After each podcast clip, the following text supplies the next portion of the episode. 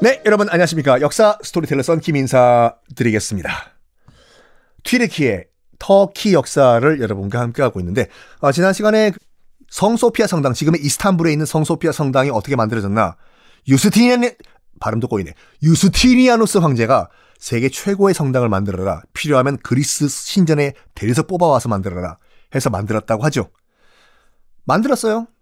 그런 다음에 뭐 나중에는 종교가 이제 그 이제 이슬람 종교로 그 동네가 바뀐 다음에 이슬람의 그 서, 뭐 교회인 모스크가 됐다가 지금은 어 이스탄불에서 소피아 박물관 그래서 박물관이 돼 있거든요.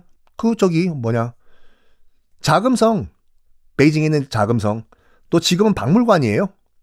그 고궁 박물원이라고 해가지고 더 이상 궁궐이 아니라 이제 박물관이 돼 있거든요. 박물관. 정말 초기 기독교의 웅장함을 보여주는 그런 성당이었습니다.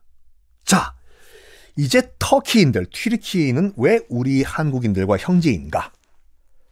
그냥 형제하고 싶어서 의형제인가? 아니에요. 자, 터키인들은 왜 우리와 형제인가? 그들은 어디서 왔나? 부터 봐야 돼요. 터키가요, 튀르키예가 지난 1952년 우리가 한참 한국 전쟁하고 있을 때 뭘 했냐면 건국 1400주년 기념식을 했어요. 와우. 140년이 아니라 건국 1400주년 기념식을 터키 튀르키예가 했거든요. 에? 1400주년? 그날이 무슨 날인데? 자, 계산해 봅시다, 여러분들. 어, 1952년 마이너스 1400 빼보면 몇 년도가 나오나요? 이랬어서 여러분 술 끊으셔야 된다니까. 암산 안 되죠. 암산 안 돼. 서기 552년이죠. 서기 552년에 무슨 일이 있었길래 그때를 터키인들은 튀르키인들은 그때 건국했다고 얘기하나? 터키를? 자, 설명드리겠습니다. 기원전부터 지금의 몽골 초원에는요. 흉노라는 유목 민족이 살고 있었어요. 흉노. 그러니까 우리가 이제 유목민 그 오랑캐라고 퉁쳐버리는데 흉노는 그럴만한 만만한 오랑캐가 아니었어요. 오죽했으면 중국 대륙을 통일했던 진시황도 무서워가지고 흉노가 만든 게 뭐예요? 만리장성이잖아요. 흉노 못 내려오게 막으라고. 기원전 222년에 진시황도 흉노가 무서워가지고 야, 아예 그냥 성 쌓아가지고 못 내려오게 해. 만리장성을 흉노가 무서워서 만들었어요. 그리고 진시황이 죽은 다음에 대혼란에 빠지죠. 진, 진시황은 중국 대륙 통일한 다음에 15년 만에 죽고 나라는 또 쪼개져 버려요. 뭐 우리가 알고 있는 유방과 항우의 초한지 hell gate가 열리잖아요. 다시 중국 대륙을 통일한 한나라의 유방, 한고조라고 하죠. 아, 중국 대륙을 통일했지만 유방이 또 뭐 하냐면 흉노족과 싸우다가 포위돼서 죽을 뻔해요. 중국 대륙을 통일을 한, 한 유방이 죽을 뻔하다가 싹싹 빌어요 유방이 앞으로 흉노를 형님 국가로 인정하고 매년 조공 바치겠습니다. 제발 좀 살려주십시오 하고 풀려나요. 일개 오랑캐가 아니었다니까요. 일개 오랑캐가 아니었다. 흉노가. 흉노가요. 자기네들 말로는 그냥 사람이란 뜻인데 이거를 중국 한족이 비하하기 위해 가지고 한자를 뭘 썼냐면 흉할 흉자에 노비 노자를 써버린 거예요, 이걸요. 몽골과 똑같이. 이런 식으로 정말 중국 대륙을 그냥 동생으로 뒀던 흉노. 나중에 뭐 영원한 권력은 없다고 나중에 이제 한나라에 무제라는 황제가 등장을 합니다. 이른바 한무제라는 사람인데 우리 역사에도 굉장히 중요한 사람이에요. 왜? 이 한무제가 고조선을 멸망시킨 사람이에요. 이 한무제가 뭐 하냐면 굉장히 정복군주였거든요. 고조선 멸망, 멸망시키고 야 우리가 언제까지 말이야 저 흉노족한테 조공 바치고 이렇게 깽깽깽깽 빵 셔틀 하고 돌아다녔는데 야 어? 흉노 정발 해가지고 한무제가 진짜로 흉노를 드디어 박살을 내버립니다. 박살이 난 다음에 이제 흉노족이 이제 여러 부족으로 나뉘어져요. 쪼개져요. 그 쪼개진 부족 가운데서 흉노족이 서쪽으로 이동을 한 흉노족을 역사에서는 훈족이라고 불러요. 훈족. 이 훈족이 계속 엄청난 나비 효과를 일으키거든요.